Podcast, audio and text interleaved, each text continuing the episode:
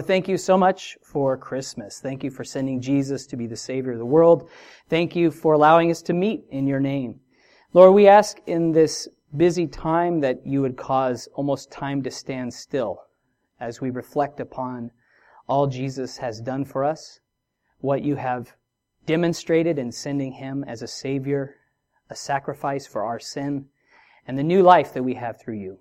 Lord, we ask that you would shine your light the light of your word into our hearts today, that we'd understand what you're saying and that we would learn from it and praise you and honor you as you deserve. In Jesus' name, amen.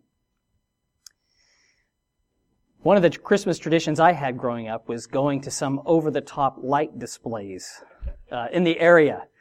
And where our house was situated, there was a, a mountain in the distance, and from Thanksgiving Day to New Year's Day, there'd be, I don't know if it was 100 feet tall, but it was a massive star that would be illuminated with lights. And it's just something that you look up and you just see. And I got used to it as a kid. And uh, I remember putting the lights on the house as well. And uh, it was a bit harrowing when I was old enough to do the second story and lay on your stomach and feel like your clothes were the only thing keeping you from just sliding headlong to the ground. But uh, lights, of course, much more than a festive decoration, they are very practical. They're useful. We we use them all the time. We don't really think about their significance. So we're going to talk about Christmas light today. What that really is. How lights grab our attention. Think of emergency signs or uh, lights that guide, like an airplane that's going to land, and there's those lights so it can see where it should be. Uh, we can indicate or send a message with lights. When you're uh, switching lanes, you, you indicate, and that flashing light, it's giving a message that you plan to merge over. Uh, it drives away the darkness. It allows us to see and do a whole lot of things, like read or um, do work. And that's what Jesus has done. He's done all those things for us. And we have to go back till the beginning when God said into a dark world where there was only a void and darkness, He said, let there be light, and there was light. And God did not need the, the sun to illuminate because in Him is light. There's no darkness at all. He caused the sun to give light by day, the moon by night, the stars as well. And He created man on the sixth day, breathed into him a living soul, and created him with the purpose to know God and to glorify him forever. But sadly, Adam rebelled against God. He was cast away. Uh, the, the sun continued to shine. The moon still ran its course in the heavens, but man was plunged into spiritual darkness. He was cut off from God because of sin. There was no death on earth until sin came. But God, not willing that man should perish, He sent His Son, Jesus Christ, the light of the world, and that's what we celebrate on Christmas. So I'm going to be going through just a, a few different passages. The first in John 1, 1 through 5. Um, and so if you can jump around a bit if you'd like. So John 1, 1 through 5, it says, In the beginning was the Word, and the Word was with God, and the Word was God. He was in the beginning with God. All things were made through Him, and without Him nothing was made that was made. In Him was life, and the life was the light of men. And the light shines in the darkness, and the darkness did not comprehend it. Think of someone just waking up and having a bright light shined in their eyes, and you really can't see anything. It says the light shone in the darkness, and man didn't perceive it. He didn't understand what it meant, the significance in it, of it. And Jesus came as a light in the world. About 2,000 years ago, and it's pretty phenomenal that we're still talking about it now. That's how significant it is. Gabriel told the Virgin Mary that she would bear a son and he would be conceived by the Holy Spirit. Now, when Joseph, who was betrothed to Mary, found out about this, knowing he wasn't the father, he wondered about how he could avoid scandal and put her away secretly. But it says in Matthew 1, verse 20, But while he thought about these things, behold, an angel of the Lord appeared to him in a dream, saying, Joseph, son of David, do not be afraid to take to you Mary your wife for that which is conceived in her is of the Holy Spirit. And she will bring forth a son, and you shall call his name Jesus, for he will save his people from their sins. So all this was done that it might be fulfilled, which was spoken by the Lord through the prophet, saying, Behold, the virgin shall be with child, and bear a son, and they shall call his name Emmanuel, which is translated God with us. So Jesus, God saves, that's what that name means, and that he would save his people from their sins. God did the unthinkable of coming to earth as a human being. It's like he was clothed in what he created. He came as a man to be the light of the world. Now, shortly before Mary was due to give birth, Joseph was summoned to a Roman census. Everyone was going to be taxed and counted. And so they went to Bethlehem, his hometown, and while they were there, Mary gave birth to Jesus. And it says they laid him in a manger because there was no room in the inn. So if you want to turn to Luke chapter 2, verse 8, we'll read of one of the first major birth announcements of Jesus. And it's interesting to me that they occur at night. When I send out a birth announcement for my kids, I don't, I don't know exactly what people do these days. It's been a little while since I've had a, an infant in the house, a newborn. But it would be common to send letters or I remember growing up and we'd get these pink or blue cigars made out of bubble gum. And they tasted horrible. They kind of, the, the, kids can have those. But it was just a symbol of it's a boy or it's a girl. And instead of giving someone like a cigar to smoke, it was a little bit more, uh, I guess, proper to send out these little gifts. But lights are brightest when? At night. That's when lights are brightest. We would never go to the the uh, over-the-top light displays during the day. It was always after dark. That's when they would shine bright. And that's when God saw fit to announce Jesus coming to this earth. So Luke chapter 2 verse 8, it says, Now there were in the same country shepherds living out in the fields, keeping watch over their flock by night. And behold, an angel of the Lord stood before them, and the glory of the Lord shone around them, and they were greatly afraid. Then the angel said to them, Do not be afraid, for behold, I bring you good tidings of great joy, which will be to all people. For there is born to you this day in the city of David a Savior who is Christ the Lord. And this will be the sign to you. You will find a babe wrapped in swaddling cloths, lying in a manger. And suddenly there was with the angel a multitude of the heavenly host praising God and saying, Glory to God in the highest, and on earth peace, goodwill toward men. So it was when the angels had gone away from them into heaven that the shepherds said to one another, Let us now go to Bethlehem and see this thing that has come to pass, which the Lord has made known to us.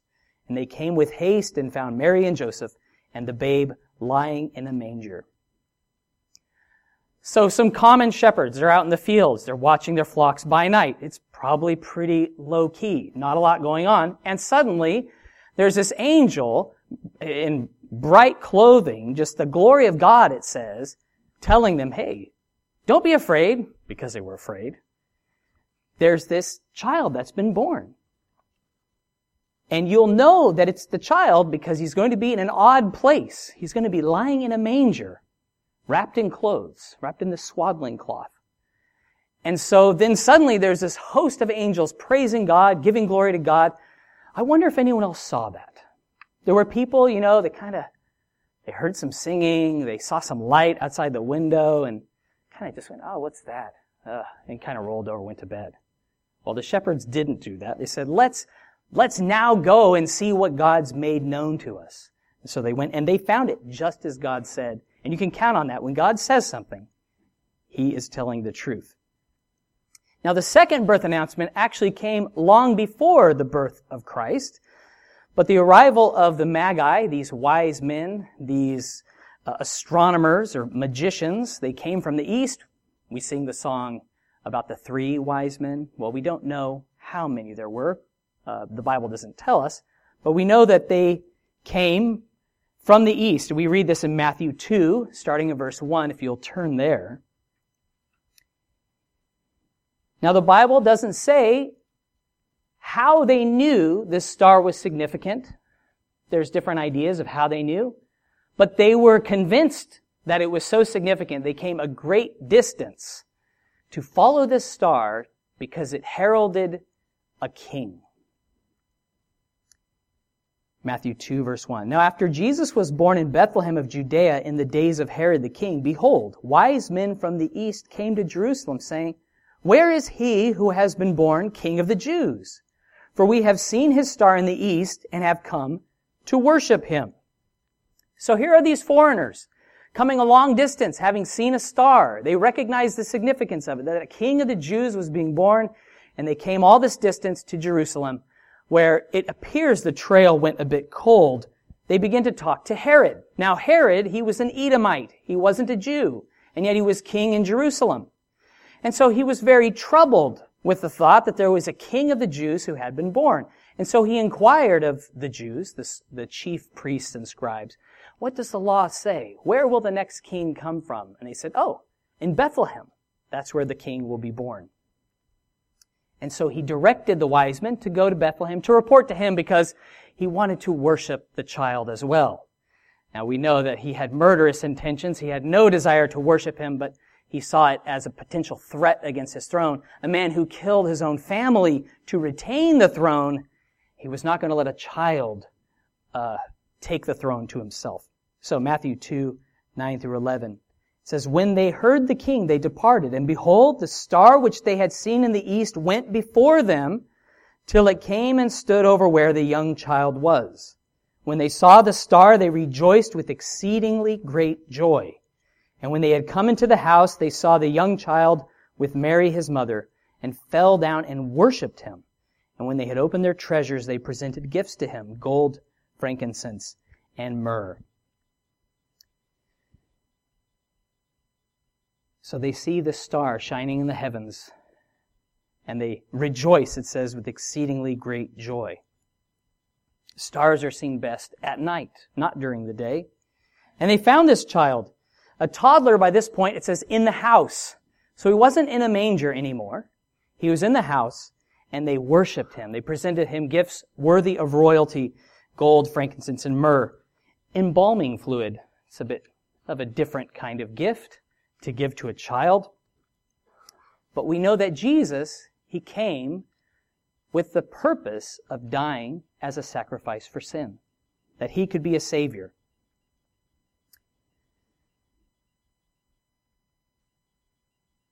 Jesus grew from a child into a man. There was nothing ordinary about him. He may have appeared ordinary uh, in his looks, but he said and did things that were supernatural, that were extraordinary. He claimed to be the Son of God, the one who, when lifted up, would draw all people to himself. He opened eyes of the blind. He raised uh, those who had uh, were lame. He, they were able to walk. He fed people with five loaves and two fish. He cleansed lepers with a touch of his hand. He even raised the dead. And all these things accompanied his claims that he was the way, the truth, and the life, and no one comes to the Father except through him. There was one occasion where he went up on a mountain and brought two of his, three of his disciples with him. And it says that he was transfigured before his eyes, that his face shone as the sun, and his clothes were bright with light. Just a picture of his glory. And it says in Luke 9 verse 30, this vision, it says, And behold, two men talked with him, who were Moses and Elijah, who appeared in glory and spoke of his decease, which he was about to accomplish at Jerusalem. Now, when I think of death, I don't think of me as accomplishing much, uh, as far as me accomplishing something in my death. But that's not the case with Christ, because through his death, he would accomplish much. He would save all who repent and trust in him. When his hour finally came to lay down his life on Calvary, he was arrested, he had been falsely accused, he was condemned to die on a Roman cross, and something very significant happened at that time. It says, for three hours, the sun did not shine. The whole earth was shrouded in darkness. This supernatural event where it's dark on the earth, but it's noon in Jerusalem. So from noon to 3 p.m. in Jerusalem, it was dark. And there he hung, asking his heavenly father to forgive those who had condemned him, who had killed him. The darkness. We read about this darkness in three of the Gospels, Matthew, Mark, and Luke. Now, if you want to turn to Luke 23, 44, we can read of this together because it's really significant. You talk about light being brightest in the darkness. Well, Jesus came into a dark world. And on that cross, he shone as the light of the world. Luke 23, 44. Now it was about the sixth hour, and there was darkness over all the earth until the ninth hour. Then the sun was darkened.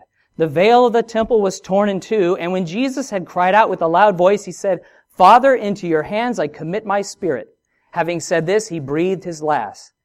So when the centurion saw what had happened, he glorified God, saying, Certainly this was a righteous man. And the whole crowd who came together to that sight, seeing what had been done, beat their breasts and returned.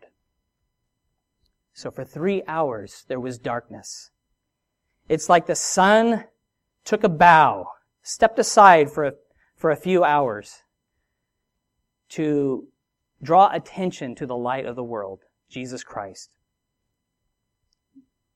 To give honor to the Savior who had come, to shine so we could have life. And it says that people gathered together to see that sight. They came together and saw him, and the centurion said, Man, this is a righteous man. How Jesus just laid down his life. On the day of Christ's birth, it says there was great joy. And people who loved him, they mourned his passing. It said they beat their breasts. They're like, ah, like he was a good man and now he's gone. It's all over. They, their, their dreams or their hopes of Jesus being the Messiah were dashed because there he is, dead. What hope did they have? And yet, three days later, after he was laid in the tomb, he rose from the dead, and angels in shining garments in the darkness of the morning said, Why do you seek the living among the dead? He's risen as he said. So we see his victory over sin, over death, and that he has the power to give eternal life to all who trust in him. I'd like to close with John chapter 1, starting in verse 11. We know that God has given us His light through the Bible. We read this in Psalm 119, 105, which says, Your word is a lamp to my feet and a light to my path. God's word illuminates the truth of God. Who God is, what He's like, how we can know Him, what pleases Him, that He has sent a Savior to free us from our, from the curse of sin. And in John 1, 11, it says of Jesus, the light of the world, He came to His own, and His own did not receive Him. But as many as received Him, to them He gave the right to become children of God, to those who believe in His name, who were born not of blood, nor of the will of the flesh, nor of the will of man, but of God. And the Word became flesh and dwelt among us, and we beheld His glory, the glory as the only begotten of the Father, full of grace and truth. No matter the season, light, it reminds us of the true light. When we see the sun shining in the heavens, the stars, the moon, it could be an LED light, incandescent, mercury halide, it doesn't matter. Whatever light that you see, it's just a shadow of the true light. It's a representation of the light that will never grow dim that will never fade, the light of the world, Jesus Christ. It's that flashing light, Jesus on the cross, that gets our attention. It's those angels and that star that went before the wise men that says, hey, look, I'm showing you the way to life. I'm showing you the way to liberty. And the question is, will we follow that, those signs? Will we heed the light that God's given us? Are we walking in the light of our conscience. And God, He pro- provides direction for this life through His light. So let's, let's draw near to Him. Let's adore Him. Let's behold Him. Let's recognize that He is the light, the true light of the world. And may His truth illuminate our hearts and cause us to rejoice in the light of the world, this indescribable gift that God has given to all. Let's thank Him. Father, thank you for sending Jesus to be the light of the world. Thank you for Christmas and all that it means that we celebrate God coming to earth as a man and God choosing to be a sacrifice to die so we could live and live forever. What a gift you've given us. Father, I pray that you would minister to our hearts and we'd see our need to be children of God and to live like children of God. May we follow your instructions. May we thank you for this life you've given us and that you, you have such good plans for us. Lord, I pray great blessing upon everyone that's in this house this morning, that we would hear from you, that we would have fellowship with you, and as we meet with family, with friends, as we relax during these holidays and the new year, Lord, protect, provide, and guide. Cause us to take a step back and to think on these things and all you've done for us. In Jesus' name, amen.